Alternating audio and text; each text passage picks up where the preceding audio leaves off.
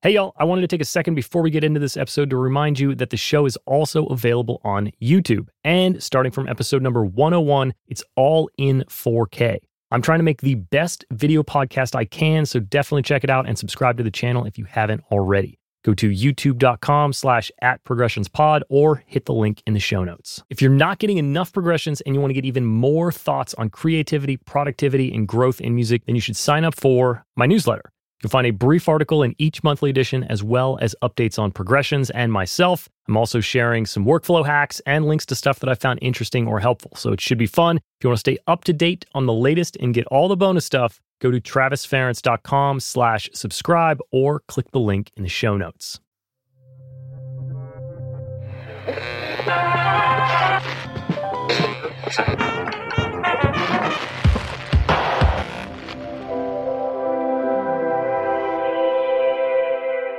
Hey, welcome to Progressions Success in the Music Industry.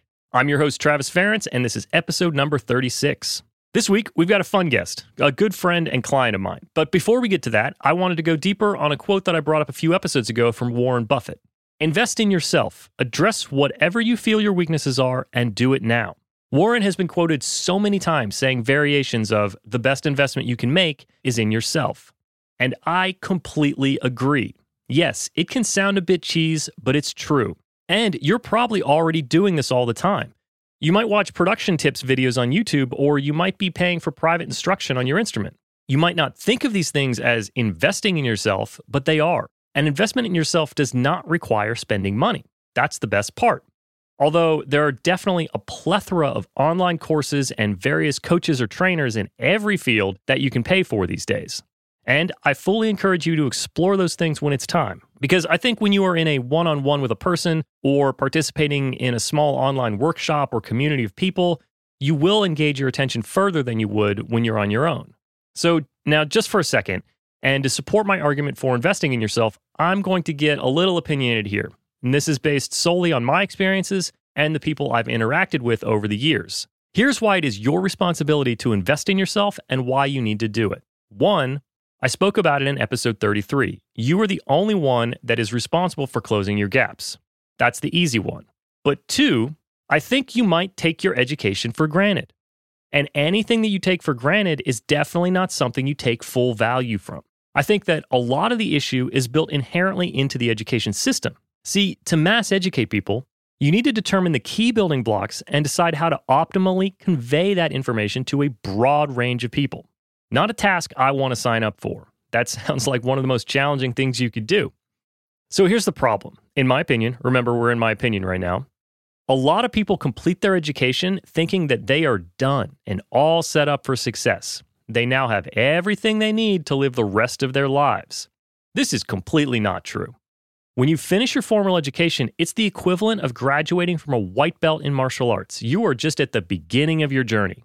You've been given all the building blocks to decide what your interests and passions are and the tools to continually learn and advance in that field. You did not receive the keys to success. You are only being given the tools. Okay, so that being said, this is why you need to invest in yourself in whatever way you see fit. If it's free videos on YouTube, fine. If it's books or online courses, good. If it's working with coaches or trainers, great. But the learning has to continue. Now, some of you might be saying, I graduated college 15 years ago. Well, this still applies to you, and I personally know that for a fact. It applies to everyone at any point in their career. If you invest time or money into your own skill development, I guarantee that it will pay you massive dividends. Musicians already do it all the time. As I mentioned earlier, you shed your instrument, you practice your scales, you learn techniques. These are all investments in you. They might not seem like it because you're just playing guitar, but that is an investment of your time into your abilities. So you need to take that same philosophy into other aspects of your career. Over the years, I've spent thousands of dollars on investments in myself. Now, I fought it and I was resistant to it because I never thought I needed more education. I graduated from college. How could I need more education? And now that I've done it and actively chose to invest my time and money into my own growth, I don't regret a second or a penny of it. And I can definitely say with full confidence that every dollar spent returned two or more. Now, I did research and put thought into it though. I looked for what my gaps were and what I needed to learn or work on, and I found a resource that would help. Think about it. If you walk into Guitar Center for a new guitar pedal, you don't just ask for one guitar pedal, please. You went in there because you needed a specific tone to fill your pedal board out. You needed a fuzz face style distortion or a stereo chorus or whatever it is. This is the same thing. You're just trying to fill a gap in your own toolbox. Now, if you're an avid listener of the show, I might be preaching to the choir on this one, but maybe this is your first time. Or maybe you're a recent college grad. It is graduation time right now. Maybe you're thinking about what's next? What can I do to keep getting better? Well, this is what you can do. And like I said before, it doesn't have to start with money, it can just be your time. Dedicate some time to working on something you need to learn every week, or dedicate time to expanding your business. Invest your own time in yourself until you reach your limits. Then go outside and look for resources that can help you level up even further. And at that point in your career, you are probably making money and you have an income that you can peel off a budget for this. And don't forget the fun fact to these continuing education expenses they're likely a business expense and a tax write off as well. So, in closing, don't take your education for granted and assume that you are set up for and deserving of success just because you completed it. Education is unfortunately not equal in every part of the world. And depending on where you live, the education you've received may be a privilege that others did not have access to. So the fact that it could potentially be taken for granted is frightening. So use the tools you've been given to continue to grow and succeed, and then in turn to help others grow and succeed. Today's guest is songwriter, producer, multi instrumentalist, and recording artist Davis. Davis combines classic songwriting sensibility with uncategorizable and unabashedly unique musical choices. His music has been placed on various TV shows for networks such as CBS and MTV, featured in video games such as Far Cry 5, and used in advertising, most notably for Miller Lite. Nine of his releases have debuted on the Los Angeles rock radio staple KROQ. He's also played Stevie Wonder's birthday party, and he's been signed as a songwriter to Ryan Tedder. So we've got plenty to talk about. Welcome to the show, Davis. Hey, man, how are you? Thanks for having me, Travis. Yeah. Dude, I'm doing good, man. How are you? I'm I'm great, man. I'm excited to hang out. Yeah, I mean, you know, first of all, thanks for having me. And, um, you know, I just wanted to say before we begin, we're old friends pretty much at this right. point. And so I thought, you know, if you don't mind, why don't we just start as we always do on conversations with mix notes? I'm.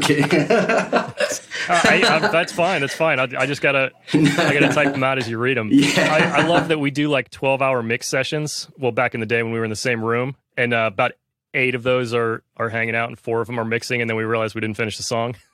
totally, totally. I love it though. I mean, it, you know, mixing working with you like in person you know nothing beats that. I mean your your studio had a great vibe. You always had a good vibe. And like just the energy of working in person is just so much you know it's it's like i guess you can't replace that. But we kind of found a way you know? Like some of the recent songs we've worked on together like over the phone and doing stuff you know over the computer it's kind of worked out pretty good. Yeah. No it's been great. So many people they get concerned about like uh you know, working with somebody in the room, whether you're like a producer or mixer or mastering engineer. But there is so much lost in translation when people are like texting thoughts and notes, and like even a verbal communication can be confusing. It's like the facial thing and the energy in the room, like really, you know, makes things much more understandable. Dude, 100%. And especially too, as like, if you're like a songwriter and producer. By the way, hey, thank you for that intro. That was lovely. um, I'm I'm humbled uh, by that. A lot of times you're you're you're trying to convey feeling when you're you know you're talking to a mixer, you're talking to a mix engineer or another producer. You're, you're talking you're using like kind of weird, almost like ethereal words and like vibey words, as opposed to like hey, can you send it to this mix bus? Or hey, can you use dual compression on it? Uh, you know, as far as like technical stuff, like I've never been good at speaking technically. So I'm always just like, hey, I want to feel the guitars more, you know, but it doesn't necessarily mean like turn them up. It might mean EQ them or it might mean fake it and just tell me you did, you know? and I'm just like, no mixer or producer has ever faked anything. Never. But I mean, yeah, when you're in the room, like, you know, you and I have collaborated so much over the years now and like just being in the room with you was was always awesome because like I could say I could use kind of like weird vibey language or talk about a feeling, and you would kind of translate that and be like, "How about this?" or "How about that?" And then I'd be like, "Oh, okay, yes, you got it." You know. yeah, working in music, it's definitely a uh, there's a level of translation. Yes, dude. So uh, Roads has been out for about a month. That's your latest single, right? Yes. How's that doing? I mean, that's one of my personal favorites. So thanks, man, and props to you on the mix. By the way, the mix sounds awesome. Uh, I think that's that's one of my favorite of like our collaborations. You know what I mean? Um, just musically. But uh, the song's doing good. It's it's actually kind of rising exponentially on YouTube. You know, all that that's where my main fan base is these days, and uh, the kids really like it, and um, they're really kind of resonating with not only the feeling of the song but the lyrics too. Because that song's interesting. It has like it has a calming, in my opinion, like a relaxing kind of calming meditative feeling to it, but the lyrics are kind of kind of dark, you know, and kind of personal. So um, it's an interesting balance, but it, the reaction's been really good and surprising. You know, I thought there's so many songs where you think people won't care about it, and then they do, and you're like, oh wow, that's welcome. You know, like it's a pleasant surprise. Thank you. Welcome to Davis. Exactly. I want to talk about like how you got started in music, but since we're talking about YouTube, that's been a big yeah. like growth place for you over the last year or so, right? Definitely. I mean, um, you know, I started about two years ago. I said in my mind, I was like, I want to grow Spotify and YouTube. That was going to be my focus. And like, just through almost kind of like a little bit of blind luck, a little bit of like just meeting kind of different, like a YouTuber friend of mine who happens to be kind of well known, and just also the song I wrote, Home, coming out right before like quarantine. Just all of that was like kind of a perfect storm for me to like focus on the youtube and build it. And then of course like having to stay at home you know during covid like there were no gigs so i could just do more live stuff on youtube. Oh cool. And actually it's been like really rewarding. I mean the last live stream i did where i play songs and talk to the fans like you know i had more i guess people in the audience, quote unquote audience, right? Like than I've ever had at a gig. You know what I mean?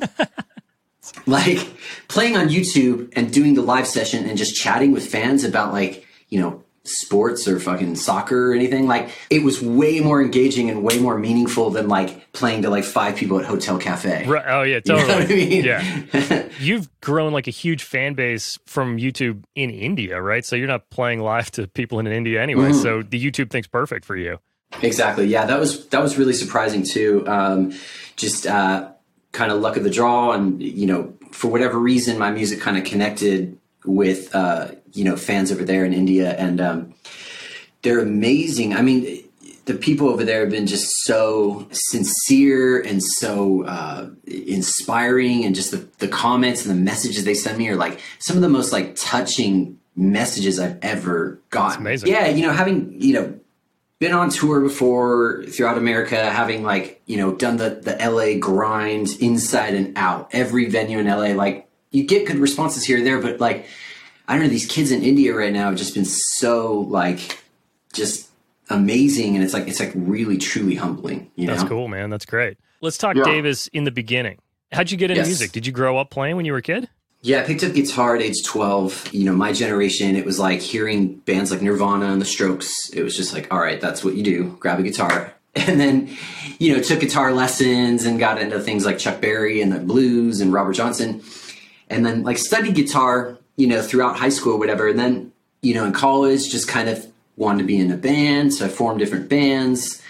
And then, um, excuse me, after college, I started a band you know, and pursued that in a very serious kind of way, like a careerist. Finally, not just playing like college parties, but like let's go on tour, let's try to get a record deal, that yeah. whole thing. And that band, we actually, you know, we did tours, we did, uh, we played. I played on MTV. I was on a TV show called The Buried Life, performing live in that band.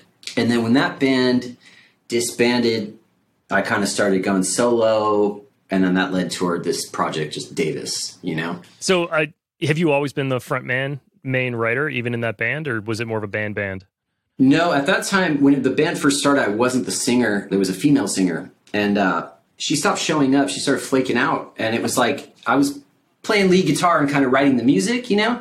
And it was just like, well, if you're not going to show up, then like someone's got to get up there. And I'm already writing some of the lyrics and you know most of the music, so I kind of just used the band and learned how to sing. really, it was just kind of like, fuck it, I'll do it. No one else wants to do it. And then that, you know, I really started getting deeper into songwriting and realizing like, shit, if I'm writing something that's really meaningful to me, I'm kind of the only one who can sing it, you know? And that's that's been the path so far. I mean, every song I write now, you know, right now in 2021, like it's for me, you know.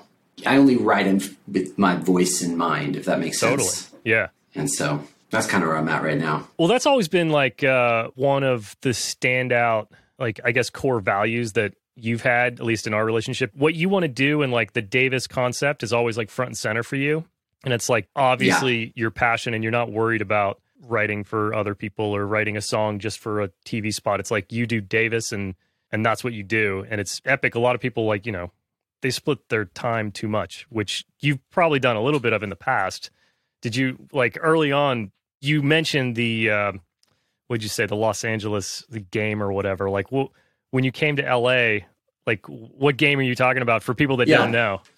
Okay, so yeah, for people that don't know, LA is uh, is a bubble, right? It's its own kind of like unique world. It's it's the hub of the entertainment industry, and music is a huge part of that.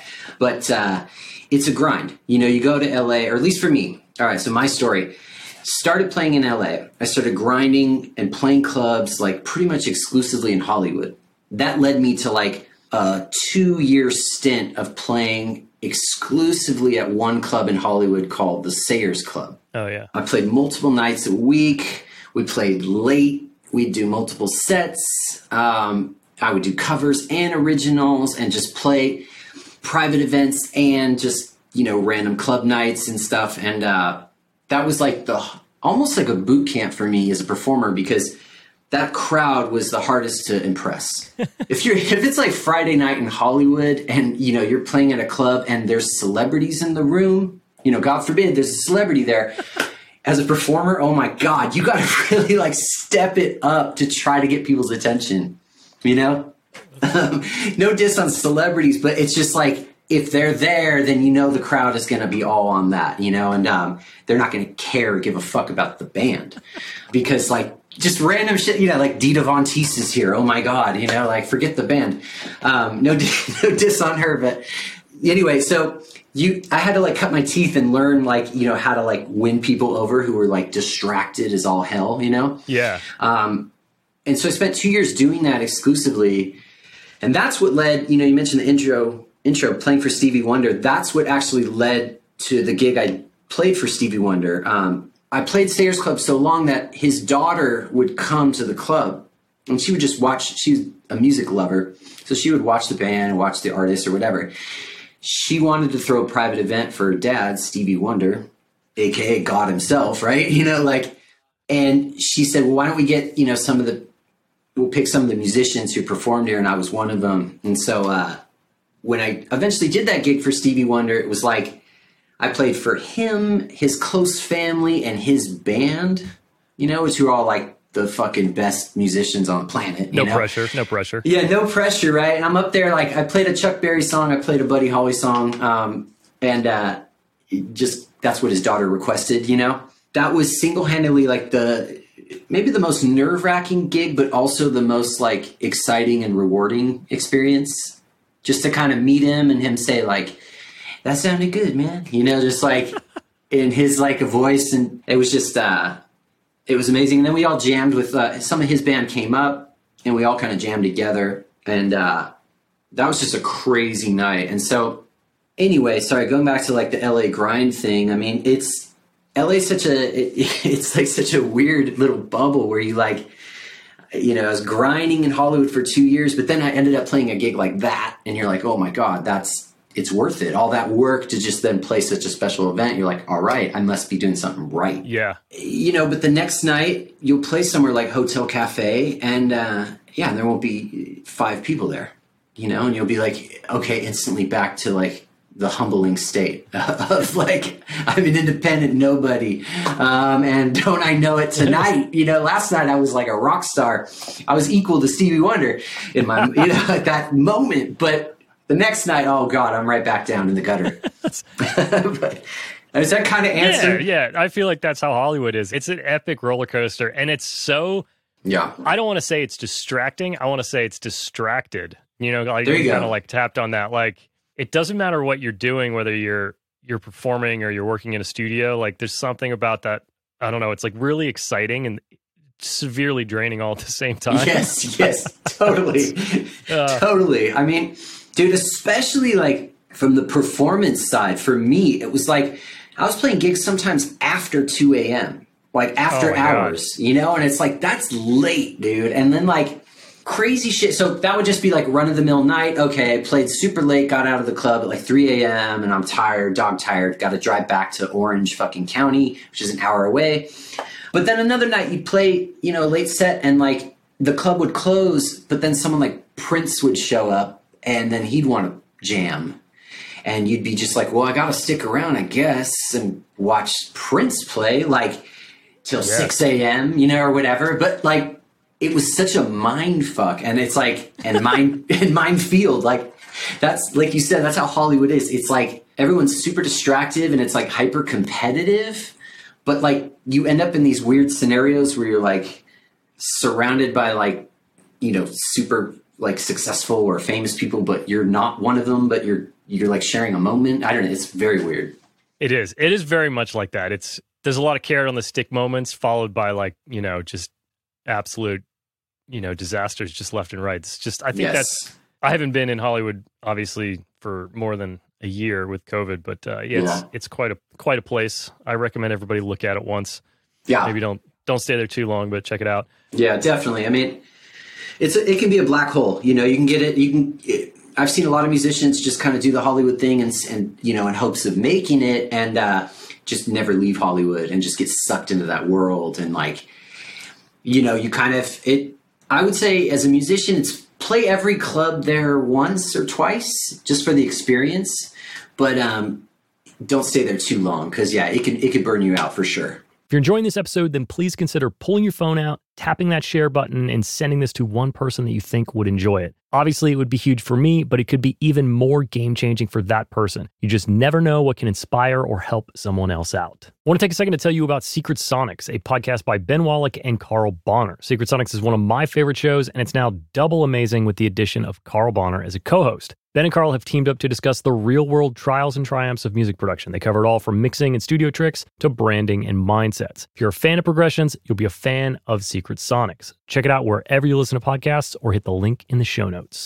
Well, kind of along those lines, you were talking, you're doing the grind, right? You're playing all these late nights, you're doing Yeah. some covers, some originals, you're playing to distracted people. Like, you're probably not actually winning over a lot of fans, you know, for every show that you're playing. Was it hard to balance, like, finding the thing that was an outlet for people to find Davis versus playing a gig for, you know, money on a Friday night at 2 a.m.?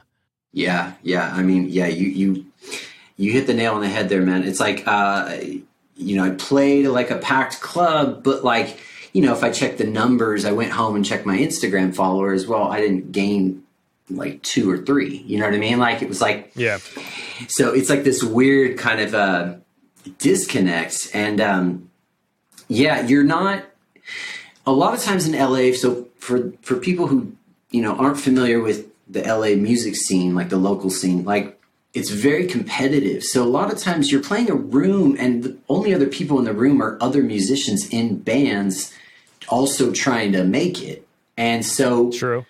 a lot of them look at you as like a competition, you know, and that's, you know, morally, I don't subscribe to that. I think there's enough room in music for everyone, but the energy, right? I mean, it's like it just everyone can write a song and do whatever they want. Like there's room, but a lot of people don't believe that and they look at everything as like a competition. So, you know, you'll end up playing like, you know, the satellite or something. I, you know, I, I did a residency at the satellite and even bands I asked to play, like to open for me at the residency were like dicks. You know, like it was like like you know backstage or whatever, just kind of like cool guys. And um, I'm like, I won't throw anyone names, but like it was like, dude, bro, like who cares? Like we're at the satellite, you know, like just come on, man, like wherever you go, there you are, and this is where we are tonight. You know, it's like you don't need to be like a competitive cool guy to me. I'm just another band like you. We're in this together.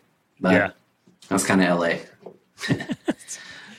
Uh, so something else that you've had a lot of success in is uh, is television and licensing and sync. Do you have any thoughts on why you connected so much in that world, or or how that came about? Man, it's like every time you land a big sync, it feels like it's out of nowhere. You know, it's like you grind. I pitch songs every day for syncs, you know what I mean? And they're looking for something. I'm like, I got it. You want a song about coming together? I literally have a song called Together. Here we go. But you get denied. You know, 99% of the time, like people just say, no, not right, not right, not right. But then you know, one out of a hundred, they just so happens they need something left of center, and that's where I come in because, you know, my music objectively is pretty left. Like I, I make rock music in 2021, which is already pretty kind of left of center. I write quirky lyrics that are, you know, inspired by like I don't know the Beatles or Bob Dylan or John Lennon. It's like not many people are going for that right now, and uh, you know the production is a little bit wacky and sample based. So like my stuff's weird, but if it's you know if a sync they need weird, I'm the guy. You know, it's like that's that's like kind of my niche and how I've landed syncs over the years. It's like if you are looking for left of center, like truly, not like oh we want something like Billie Eilish, she's so weird. No, no, no, no, she's like right up the middle. It's like if you want something truly left, like I'm the guy, you know. And uh, I think that's how I've landed some of the syncs you mentioned, you know, in the intro. Yeah, I think that the unique thing stands out to music supervisors because you also have to think like, I mean, you know, a few years ago, like everything had to have stomps and claps and a woohoos, and you get like seventy five of those in your inbox, and you're a music supervisor, and then Davis comes on. Yeah. It's like a refreshing change. Oh, thanks, man. That's. I feel like that might be the case on the syncs that I've landed. You know, because a lot of times the feedback I've gotten from music soups have just been like, "Oh, this is this is really different. I'm going to hold on to this for the right opportunity that comes along." And so when I landed the theme song to a CBS show, the song I wrote was just I wanted to just write a song, write a good song, you know, whatever, just a personal song, and it just so happened to fit for that show like two years later, you know, after I wrote it. I wasn't writing to pitch in that genre or that type of show, which like so many artists right now or, or songwriters kind of get into that game where, like you mentioned, they're writing with production in mind for whatever's hot right now, whether it was whistles a few years ago or stomps, or they're writing with like themes in mind because they read, you know, kind of almost like a bullet point, whatever it's called, the the Cassandra report or The, the brief. Know, there's like a thing that goes the brief right that goes around and it says like all ads are going to be looking for songs like this so hey songwriters can you write a song about this and then you get like you know a thousand dudes all writing the same song and like that's their grind and it works for some of them but for me i don't i've never approached music that way and uh you know anytime i've i've dabbled in that i've failed so i just stopped you know?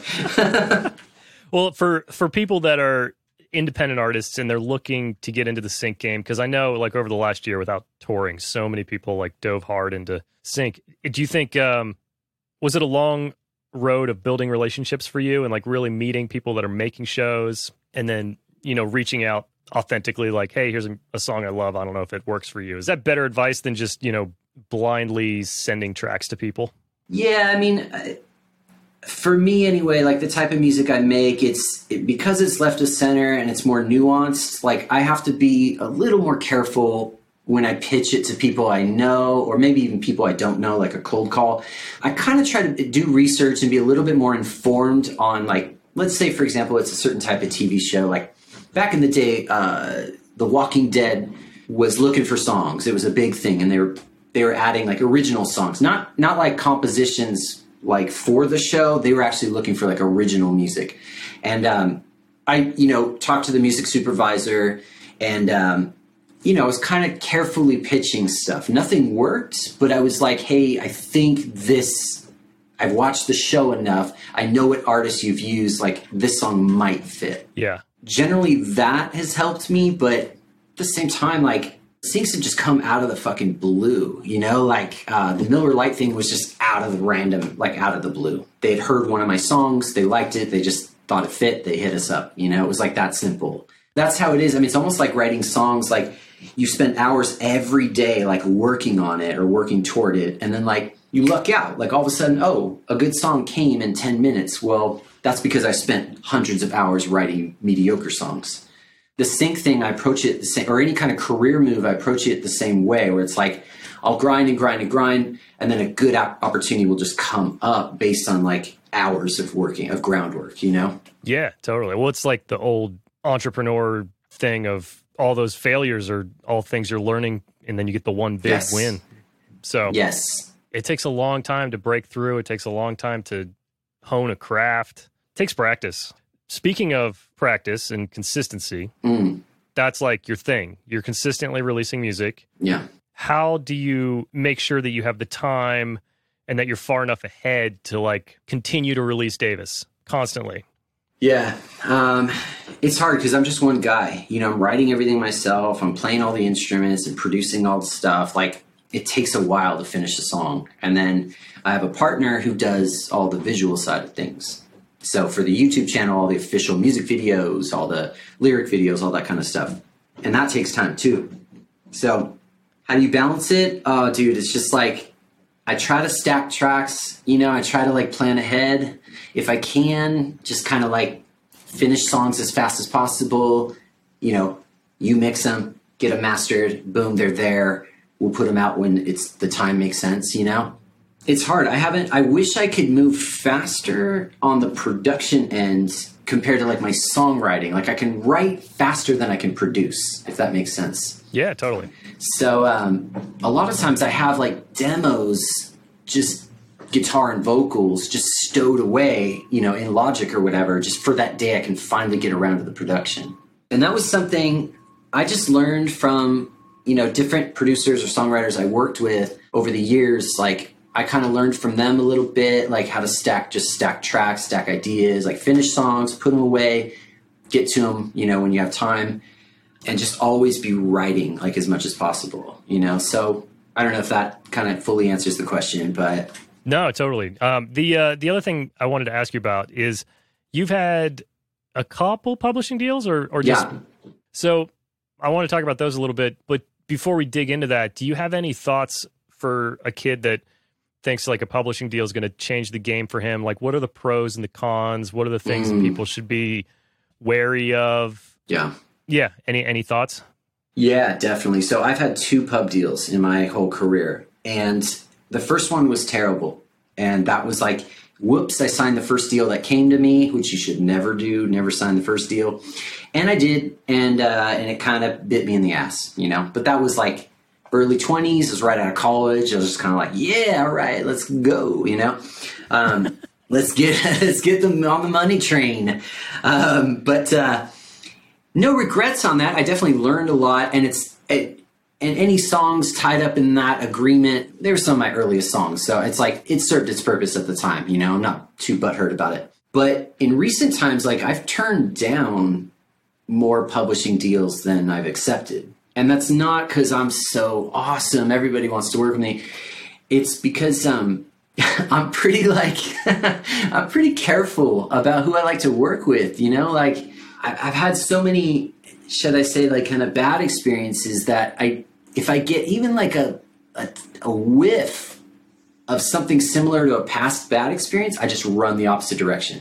You know, so like if someone hits me up and they're like, "Yeah, hey man, we want to get you. We got this brand new publishing company, and we're like, you know, under we're we're under the Universal umbrella, you know, and uh, but it's brand new. We just started, and we're working with these artists, and and you look at the fine print, and you look at the actual like percents or whatever, and you go, shit, I'm giving away like most of my publishing, most of my ownership for no money what what's in it for me? Like I'm not just like from a greedy like what's in it for me. It's like why would I sign this? You know, I could just if I believe in my songs that much, then like why would I tie it up in a bad deal? I'd rather just own it 100% and just see what happens on my own. Does that make sense?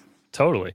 Well, have you ever had uh we, this is something we've never actually talked about in all of our our hanging and ranting. Yeah. Have you ever had a deal where you had an A&R person that was like really invested in you or cuz I feel like what I've heard from a lot of people is it really depends on when you sign a deal the kind of person that you're working yeah. with. If they really believe in you and and they the one that found you and they're stoked, then you're in a good spot. Yeah. Like if you just signed a deal randomly because you had 2% of something cuz you stopped in to like drop something off for somebody and you spit yeah. out a lyric, yeah. like you get you get no attention and that's not helpful for you cuz you need yeah. the attention. It's like a it's a label and essentially. 100% man. I think anyone when you're building a team, whether it's on the publishing side or maybe the management side or your your record label or whatever, like that's where I've been frustrated along the way. Is I haven't I have never had people who truly believed in it. A lot of times I I worked with and you know mistakes I made was I was too quick to work with people who were kind of like fair weather A and R guys or fair weather managers who were like, yeah, you're kind of a roots rock thing that's popping off right now. You know, you're kind of like. Uh, Nathaniel Rateliff, you're like that. Let's go. Like, you know, we can just we can slot you in. And uh, you know, I naively thought like, all right, great, yeah, that's cool. I am kind of like that. And yeah, just slot me in. But um, if you don't get that full attention and people are just kind of like blowing smoke at you, then like you're better off just not working with them. You know? I agree completely. In my experience, I've just learned like if you're going to work with someone who's only going to devote half the energy to you, then you're better off not working with them. Why collaborate on a half-ass project? You're gonna get fucking shitty results, you know? Totally. Yeah, so, yeah, yeah. I, I agree completely. I, I think a lot of people, and I've talk, talked about on the show a lot, they get excited about a thing and they sign a deal with somebody, yeah. and then they regret it in the end because there are unfortunately a lot of predatory people out there. And yeah. if they get a whiff of something working, like, oh, you got a sync? You did good? You got some streams? Okay, cool. Check this piece of paper out. You want to sign this? Yeah. It sucks. It sucks for for kids that are getting a break and they're super excited and it's a bummer. But, yeah, I mean, I I try to like I'm I'm kind of like a math brain, um, so I try to just run the numbers. That kind of helps too. So like I just denied a deal that came to me and it was like you know, let's say I'll just say X amount of dollars for one of my songs, and they're like, we want to you know co-own this. It was like a pub deal for one song, but we're going to help promote it on Spotify, and um, it's kind of the new model whatever is going around, you know? And uh, I just ran the numbers. I said, okay, you're offering this amount of money. Let me look at my track record on my own, my royalties from Spotify, YouTube, etc. And it was like, what you're offering me is something I could earn in four to five months on my own. So, like, yeah, money up front is nice, but I could just be patient and earn it myself in four or five months and still own the song completely you know? Yeah. And work it and hustle it and grow it on my end, you know what I mean? So I don't know. I mean, God, the industry, the industry changes. You know, it's the funny thing about the music biz um, is every it's like every year there's like a new model right it's like oh, okay we're doing it like this now and oh my god it's so different that was the way we used to do it now we do it like this but the common thread and and that all that matters is the nitty gritty as far as like contracts and distribution. Like we used to print CDs, now we do Spotify. Oh, we used to do Spotify, now we do the new thing. Whatever's going to be the new thing. But the end of the day, the common threads are like: Are you working with people who are passionate about it? Period. Are you working with people who actually have connections? Like actually can make phone calls for you? Yeah. And is it a good product? I mean, is it fresh? Is it original? Or is it just, are you kind of just trying to sound like whatever's hot right now? You know? Yeah. Well, I, I wanted to highlight the thing you said. Are there people that can make connections for you? And that was something I think my guest um, a week ago that the episode that came out basically said that, like, you know, if you're working with somebody, they need to be able to fill a gap that you have. You know, like if you yeah. don't know sync people, you should be working with somebody that knows sync people. Like if you don't need help on radio, then don't hire radio people. Like, yeah, fi- find find the people that complete your team and, and fill the gaps. And and that believe, like you Yeah. said, they have to believe in your music too. It's you know, it's got to be mandatory. Yeah, and I mean, um, you know, for me, as like I don't know, maybe it comes from like the artist side of my brain or the songwriter side, but like I really like new ideas. I like fresh perspectives. I like forward thinking people. So um, one of the mistakes I made in the past was like I had a management team for about three years that was a huge management company, right? I mean, they represent some of the biggest artists like Pharrell or Nicki Minaj or whatever, right? And it's like on paper, you go, oh my God, like I'm connected and working with this management team and they're the biggest in the biz. But they couldn't help me because their, you know, whatever their connections were or their rollout, like however they kind of like push their artists, they're in avenues that like are so far, you know, disconnected from where I was in my career that it's like they couldn't help me even if they wanted to. You know what I mean? The joke was at the oh, time, yeah. it was like, you know, I was working with this management group, I was like, if I need a limo to get to the Grammys, they got it. They're fucking awesome at it. You know what I mean? But if I need a gig at the Roxy, they're terrible at it. You know, Right. like they couldn't help me at the level I was at, you know? That's interesting. I never thought about that, but that's so true. Like if you're working with someone whose all the opportunities are for top tier 100 million monthly listener Spotify acts, then there is no place for the the the 200,000 listener like Yeah. independent musician. Like the yeah, the opportunities are different. that's that's been like kind of the funny side of my career.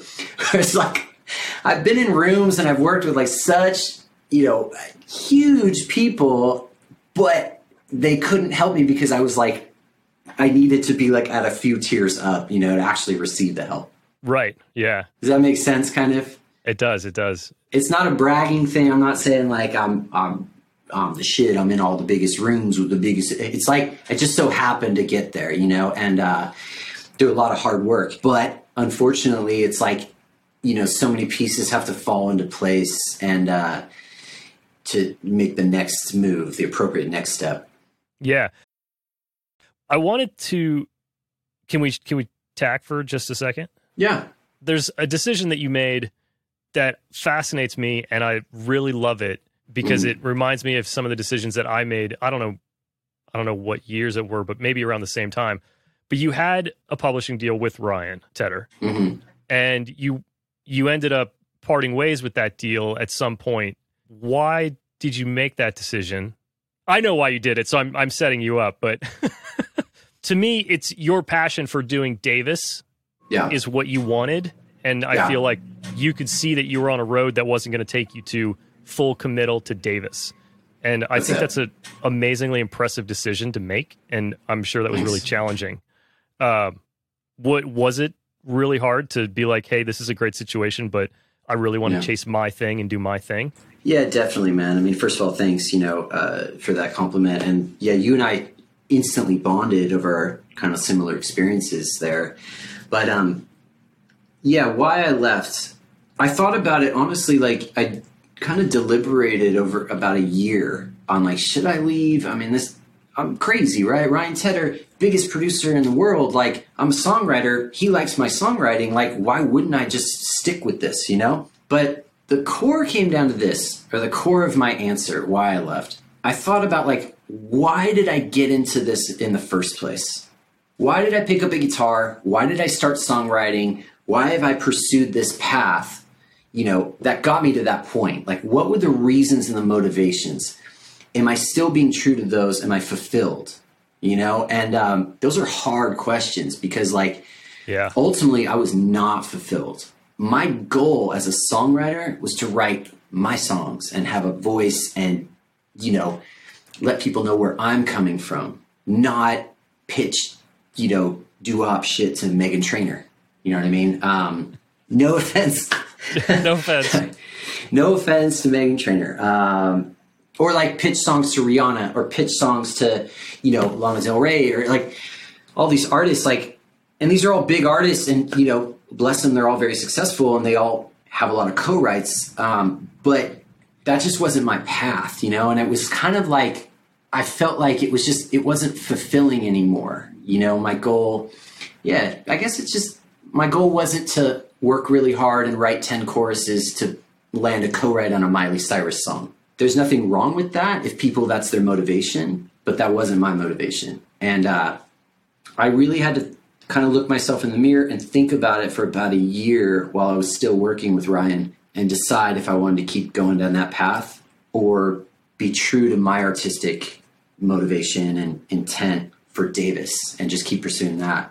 Ultimately, I chose myself, I chose Davis, and uh, from a songwriting point of view, I'm as happy as, as ever. You know what I mean? I I write what I want, how I want for myself. I express exactly what I'm feeling, you know, and um, my life in the last few years has been, you know, been met with so many different challenges and so many different like struggles here, there, ups and downs, and in between that, like, I'm really grateful I can write about that and those experiences and get that out only under my name, you know? Yeah. So that's the core of it, man. It's like a lot of guys go into songwriting and they just want to get a co-write here or there. They don't care for what artist, they don't care what genre, blah blah blah. And you know, bless them. That's a path. I know a lot of those guys, um, and uh, that's just that's not my path. That's not what got me into music. Whether it's Bob Marley or John Lennon or Bob Dylan, I mean, these are the guys that like I truly am inspired by, and uh, I just I try to kind of, if I can, you know, write in those directions for myself first. Yeah, that's amazing. And yeah, like I said, I just I really I'm a big fan of people that make those hard choices. Like you know, I quit my salary engineering job to work for myself yeah. because I, I wasn't totally stoked with the way that I was heading. Anyway, yeah, yeah. we totally connected yeah. on that because I, I love people that I feel like everybody at some point in their life realizes that they might be chasing something that is not really what they want. Mm-hmm. And I hope people come yes. to that conclusion sooner than later. You know, some people go their entire life chasing something just to find out that that wasn't it. And um, I feel bad for for that. But it takes like like you said, like reflection and looking back and being like, man, I'm learning so much from this situation. But the road that I'm on is not the road that I started out on. Like I took some yeah. detour. I'm in some small town, have an amazing barbecue, but I got to get back on the road. yeah, yeah, exactly. I mean, you know, leaving my publishing deal and songwriting deal with Ryan, it was my Jerry Maguire moment. You know what I mean? It's yeah. like, and that's a literally that's a hard as you know and your experience too it's like that's a fundamental crossroads to be at you know and i mean i wrote my song roads about that experience um, and and others as well. I mean I, people man i've turned down opportunity not just ryan tedder i've turned down other opportunities that people even my family and friends have like scratched their head at me going like why the fuck would you turn that down? What's your problem? Are you trying to sabotage your career? Like what are you doing? You know? But it's like dude I, I just i come back as a songwriter and i just come from that angle and i go like will this fulfill me like is this the path i want to go down these days you know a lot of people they they value money and like you mentioned, you know, having a steady paycheck, and of course, when you have a publishing deal, like you're getting an advance every month, there is value in that. But there's also value in your time. Yeah. As a songwriter, you know, time is everything because you have to write all the all the time. You have to devote time and energy to your craft. And so if I'm, let's say, given day, I'm spending most of the day crafting choruses for other artists. That doesn't fulfill me as a songwriter as much, you know? It's fun. It's almost like, okay, cool, I built this product, now you take it away. But, you know, if I devote that time now toward like my songs for myself, it's way more fulfilling. Even if they're not a hit, quote unquote. You know what I mean? Like, that's all good. And that, the hit thing, that's a whole different conversation. What is a hit? But like, quote, quote unquote hit. Yeah. Yeah, exactly. Yeah, especially yeah. these days. Yeah. Anyway, sorry for rambling. No, that's cool. I mean, I think um, the modern songwriter job is kind of a newer thing because mm. more people know that there are professional songwriters. And so I think there are people now that are all about, like you said, like, I just want to write songs for everybody I can. But yeah. the world that you came from, like your inspiration, you know, growing up is you're talking about like Bob Marley and the Beatles, you're talking about people that wrote their own music. Like you didn't grow yeah. up that way. Yeah. So I could totally understand why at some point you would be like, this is not how I started, you know? Yeah, hundred And percent. And I can totally see why somebody wants to write hit pop songs because that's what they they grew up reading the names of you Yes. know Max Martin and Ryan Tedder on the back of their CDs Yeah, uh, if if they were old enough to own a CD at this point. But yeah, yeah, anyway, I just I wanted to talk about that because in this show we always talk about like you know making big shifts and like making hard decisions and yeah. You know, I tried it, man. I tried the new model. I tried doing a co-write with a bunch of people, blah blah blah blah blah. You know, and you're one name on a long list, and um, you know that's okay. It's almost like I've been there, done that, and I got what I got out of it, and I moved on. You know, and I moved back, kind of back to my roots. I'm almost like the, uh, I'm like the character in like a Hallmark movie. You know what I mean? She, she's been focused on her career for so many years, and now she's going back to her small town roots and meets her high school sweetheart all over again. it's Um, amazing. that's anyway. Good. Uh, all right. Well, if you have a few more minutes, I got three quick questions for you. Yeah, Um, one, I wanted to talk about creating with limitations because we do a lot of work Yeah. together, and you send me amazing song after amazing song, and you have thank you.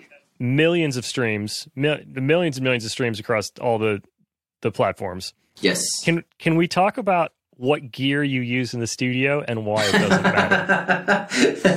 it's like this is the studio okay like um that's an sm7 that's new that's a big purchase you know uh, but i have nothing i have nothing um like i have no gear you know uh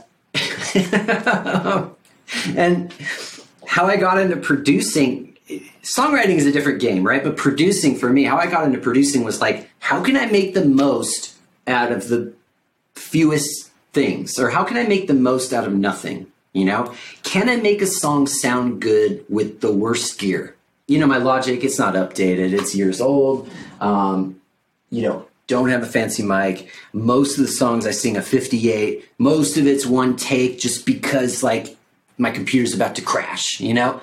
um, like, these are the limitations that have kind of informed the production. And half the sounds in there are like random samples I've gotten, like, recorded the wrong way, you know? And um, it started out as a game, especially coming out of the pop universe, the, the big machine, right? Where we worked in the best studios, let's Right. say and the biggest and the nicest and you know blah blah blah with the best gear i thought let me do the opposite just for fun like just to humor myself and uh, can i make something sound good on a $400 acoustic guitar as opposed to a $10000 acoustic you know or whatever. And i started like surprising myself you know and just going like oh i, I think i'm onto something here. And uh, it's also informing this this hopefully from my point of view an authenticity you know because uh, i'm making the most of what i got and i'm starting humbly. And then slowly over time i'm building it. So i value nice gear. I value options but i, I like limitations because it limitations inform artistry right it's like rock and roll is just three chords but what you do with that three chords is art right? It's like everybody from Buddy Holly to Led Zeppelin to Nirvana. I mean, these are just three chords, but look at like the spectrum of Yeah. awesomeness, you know? And um, that's kind of how I look at songwriting and I look at production. You know, it's like, what can you do with just the most basic stuff? Can you actually make art with it, you know? Well, I, th- I think it's I, I love mixing your tracks because Thanks. it's such a distinct sound now, and we've worked together that I feel like I understand like what you like now. But I just I Yeah. love like pulling all those tracks in, and I'm just like I know how you made them, and I was like these sounds are so dope. Oh, thanks, man. I was like I don't know I don't know what he did, but I just I I just love how you layer everything to give it the Davis sound. Because like you sent me like a bio that said it was like listening to John Lennon through a post-apocalyptic like pirate radio or something like yeah, that. yeah, It's- yeah. yeah, it, it, it's amazing. Uh, but I, Thanks, while we're, man. we're talking about Davis, the visual. Davis is Mm. more than music. Davis is, and maybe this is a question that I should have started with earlier because I don't know if it'll be a long one, but it is a full brand and a full visual, and it's a thing. And like you said, you have your partner that works on all the visual side. A, when did you know that it was a full package, like that it was all together and that you needed to have like a creative director with you? And B, does that keep it more exciting and more interesting? Yeah, definitely. Um, you know, I was going to say just real quick, um, you know, the bio you mentioned, and just like if I had to sum up my production, it's like I'm somewhere between the Velvet Underground and Travis Scott. You know what I mean? So like people can picture whatever that means. That's me. But you know, talking about the visuals, um, over time the visuals became more and more important. So when I started this project, Davis, I had a friend who was a director, and it was just like, hey, can we shoot at something? Just go around. We were living in Colorado at the time, and it was like, hey, can we go around Denver and just shoot a bunch of shit for a video for my first single? And we did that, and uh, we started getting a little bit excited about the visuals, but it wasn't like a big deal yet to me. You know, it was just like, oh, cool, what a cool music video. You know, every artist needs one. But then uh, I brought her in more seriously and more focused, you know, the last few years and said, we had conversations. I said, like, in order for me to be excited about Davis, I think the visuals gotta, we gotta do something, you know, something interesting. We gotta, we gotta step that up because, like, I love Gorillaz. That's one of my favorite bands, and that's such a visually driven brand, you know. And um, I've always wanted to do that, and I always like respected, you know, bands and artists who have like the whole package. And uh, so I was talking to her, my creative director, and um, we just started brainstorming, and we just got excited, you know. We just like, hey, in order to keep Davis fun, like, let's work on the visual side of things. Let's challenge ourselves in that way as well. And um, she's,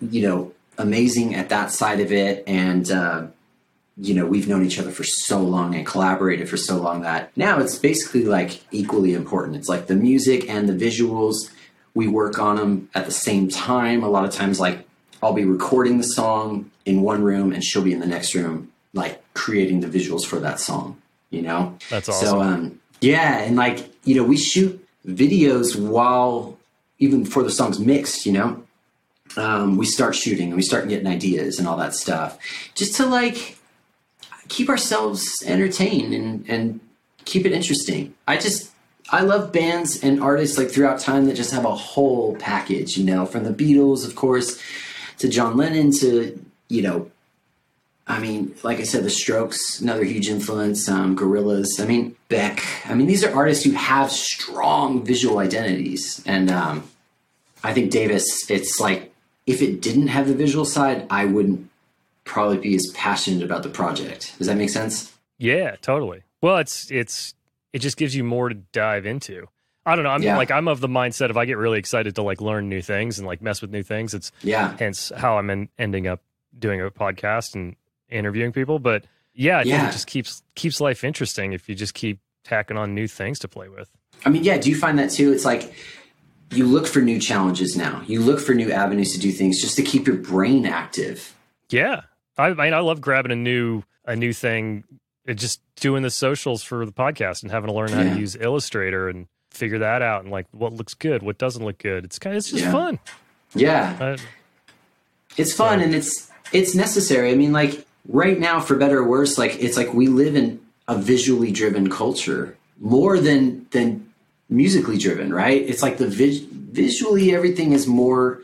You know, as far as in the mainstream, you know, it's like it's it's a visually driven society, and people care about visuals. They're very important these days. But there's room to play with that and bring in the audio experience and the visual. There's like you know that synergy. There's room for that now. I mean, it's like I love on Spotify, you got these like little canvases or whatever they call them, where it's like there's a little visual while the track's playing. Yeah. That's dope. Our YouTube audience is like, is our, our most devoted, or first Davis, it's like the most devoted fan bases on YouTube. And it's like, it would make sense we should have a visual experience for them, you know? And they really dig that. And um, that gets me excited. And like now when I write songs, especially when I'm coming up with lyrics and, and production things, like I kind of think about almost like the editing of a video, you know? So when I, when I show my creative director like the demo, I'm like, I know she'll start getting ideas visually from it. You know what I mean? It's almost like I kind of produce with a video in mind, if that makes sense. I, no, I think that's totally valid. I think that totally makes sense. I forgot to mention to people how amazing your lyrics are. Oh, thanks, man. you know what's funny is for a while, this was a couple years ago, I was writing lyrics like little phrases and like little blocks that for some reason were always working out to be about like 14 seconds, 15 second little blocks. And um, like a whole complete phrase, right? Like a tweet, for example. And I think it was because subconsciously the Instagram story is all 15 seconds long. So it's like writing lyrical phrases that would fit in that story, you know? so we could share the song and just share one clip and be like, if a person doesn't even hear my song or see the video, but they only see 15 seconds, they get the whole vibe, you know? Yeah. And yeah. I, I, I kind of still think along those lines. Like, I write every song. So if I'm working on the lyrics for one song, I write it as if, like, this is the only Davis song someone's going to hear. That's it. You know, I hope they'll hear the others. But I go like, if that's the only one, then it better be fucking banger. It better be lyrically like, almost like every line is its own hook. You know? The metaphors and the just the yeah the way you put your lyrics together, they are like they are hooks. That's a great way to describe them. Thanks, man. I you know, I remember even even Ryan said to me once, uh, Ryan Tedder, he said like your throwaway lines are most people's hooks you know? And i was like thank you. You know such a good compliment. I was like thanks man. Like that's such a nice thing to hear as a songwriter. And you know i pardon everyone if i'm not just trying to brag. I'm not trying to be like i'm the shit. Look at what he said. But i was humbled by that. And i i remembered that and i keep that in my mind. That's something i learned. Like okay how can i write so that not only i convey the emotion i convey my point but um can I make it interesting for people? Can I cut the shit and get to the essence of what I'm trying to say? You know, that's like, that's the goal. Cut the Yeah. BS, you know? Well, writing lyrics that are super concise and like really clear, but also witty. I mean, in any genre, is just really, really challenging. It is, yes. I mean, think of all the hit songs that are just just throwaway lyrics, repeated words, and like Definitely. mean nothing. You know? Yeah. And it's that's that's the thing. I'm too I've been writing for too long, I'm too old or too experienced or whatever. Like I can't just, you know, bullshit like lyrics. Like I can't just sing something that I know will rhyme well or I know even like melodies too, I know will stick in your head.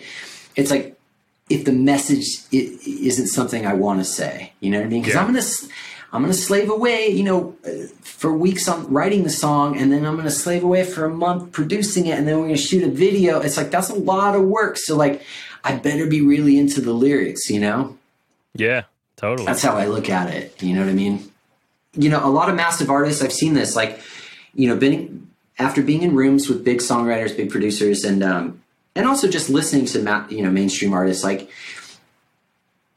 a lot of a lot of lyrics are kind of an afterthought, and just they're thrown in there to kind of catch your ear and distract you.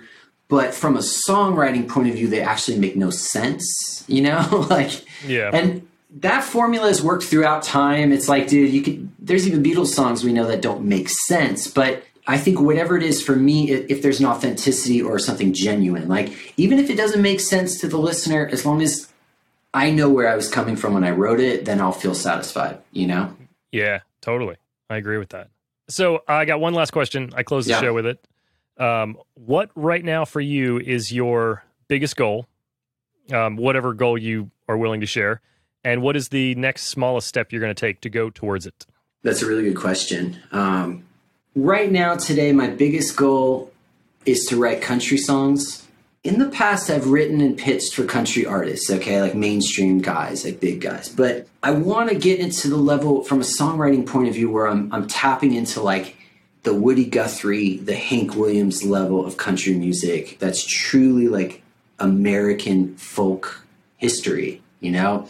That's like as a songwriter, that's my biggest goal right now. I'm so inspired by that. Like when you look throughout, you know, pop music history, it's like country has such deep roots and folk music has deep roots here in America. And like there's some amazing songs and an amazing lineage of songwriting there that like really excites me. I've never fully had the guts to explore that, you know? So my biggest goal right now is to get into writing country music. Every day I'm taking small steps to write toward that.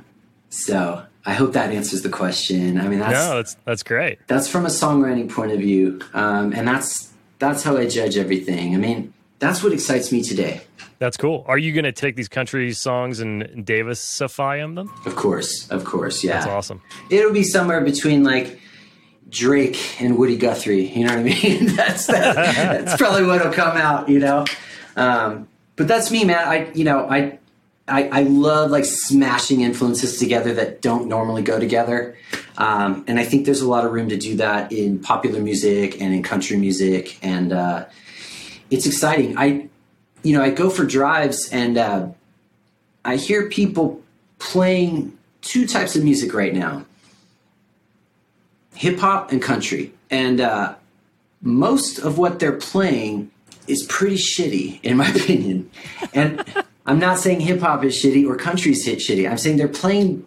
I. It's like I want to show them and tell them like there's better songs like that you could be listening to right now. You know, I don't mean to sound elitist or harsh in any way, but like I just I feel compelled as a songwriter to be like, okay, hey bro, I get that you like country music. Let me let me try to show you the way and pull you into like the broader spectrum of country that is awesome. You know, um, there's a there's a deep well and it's amazing and it's beautiful and it's it's you know every different type of song has been written and they're all awesome but like let me show you that way you know? Or even if it's like hip hop it's like dude i get you want to blast like you know just the most top 40 hip hop right now. I get it. There is some good stuff in there but like let me pull you come on let's go deeper and find the real shit that's really good you know? Yeah. Well i think historically the people that really define a genre and inspire the most popular artists are not really well known by by, by the populace. Yeah, yeah, you know what I mean? The the people that the current hip hop stars are like drawing influence from are probably not as famous as they yes, are, or the same with country. You know, pop country. A lot of people listen to pop country, but they're not listening to Willie Nelson. You know, so exactly, yeah, hundred percent. And I mean, it's like I I'm not you know, I don't, I don't want to be just like an elitist or be like a, like a hipster snob or whatever and be like, Hey man, you like Dierks Bentley? Like, fuck that. You know, it's not about that. Like, um, I get why people like that. I don't think any hipster will ever okay. Who knows what they're saying anymore? Um, everyone's a hipster now. Uh, but no, it's not about like, it, dude, whatever gets your rocks off. I get if you like mainstream music, that's cool, and I get why people gravitate toward that shit. And it's like as a songwriter, I just I want to like be like, okay, it's like a challenge. Like, can I write a song that's both authentic and like true to that genre, but also catches the ear of just like you know an average person? You know what I mean? That's like that's yeah. the ultimate goal, and um, that's yeah. When you talked about goals, that's my goal is to try to like connect with people who are listening to mainstream country music, but like show them stuff that you know helps their ear go toward the more like the deeper roots of it. You know, it's awesome. Yeah, That's great. Man. Do you want to drop uh, website or socials in there so people can find you? It'll all be in the show notes as well. Perfect. So. Yeah, I mean, just at unofficial Davis. That's me everywhere. There it is, unofficial Davis, dude. This has been uh, this has been so much fun. I'm glad we get yeah. to hang out. We'll, we'll, probably talk tomorrow about that mix. Yeah, definitely, definitely. oh, the mixed notes. Should I get into those finally? You know, turn the guitars yeah, let's, let's up, turn the vocals down. Okay. uh, awesome, man. Well, thank you so much for coming on, dude. This is uh, this is great fun. Thanks, Travis. Thanks for having me, man. Really appreciate it. And that's it for episode 36. Thanks to Davis for coming to hang out with us. And if y'all are enjoying the show, please consider leaving us a review wherever you listen to podcasts. And if you haven't subscribed yet, definitely do that so you don't miss out on the latest. And finally, don't forget to join us over at completeproducer.net. So, on that note, I'll see you next week.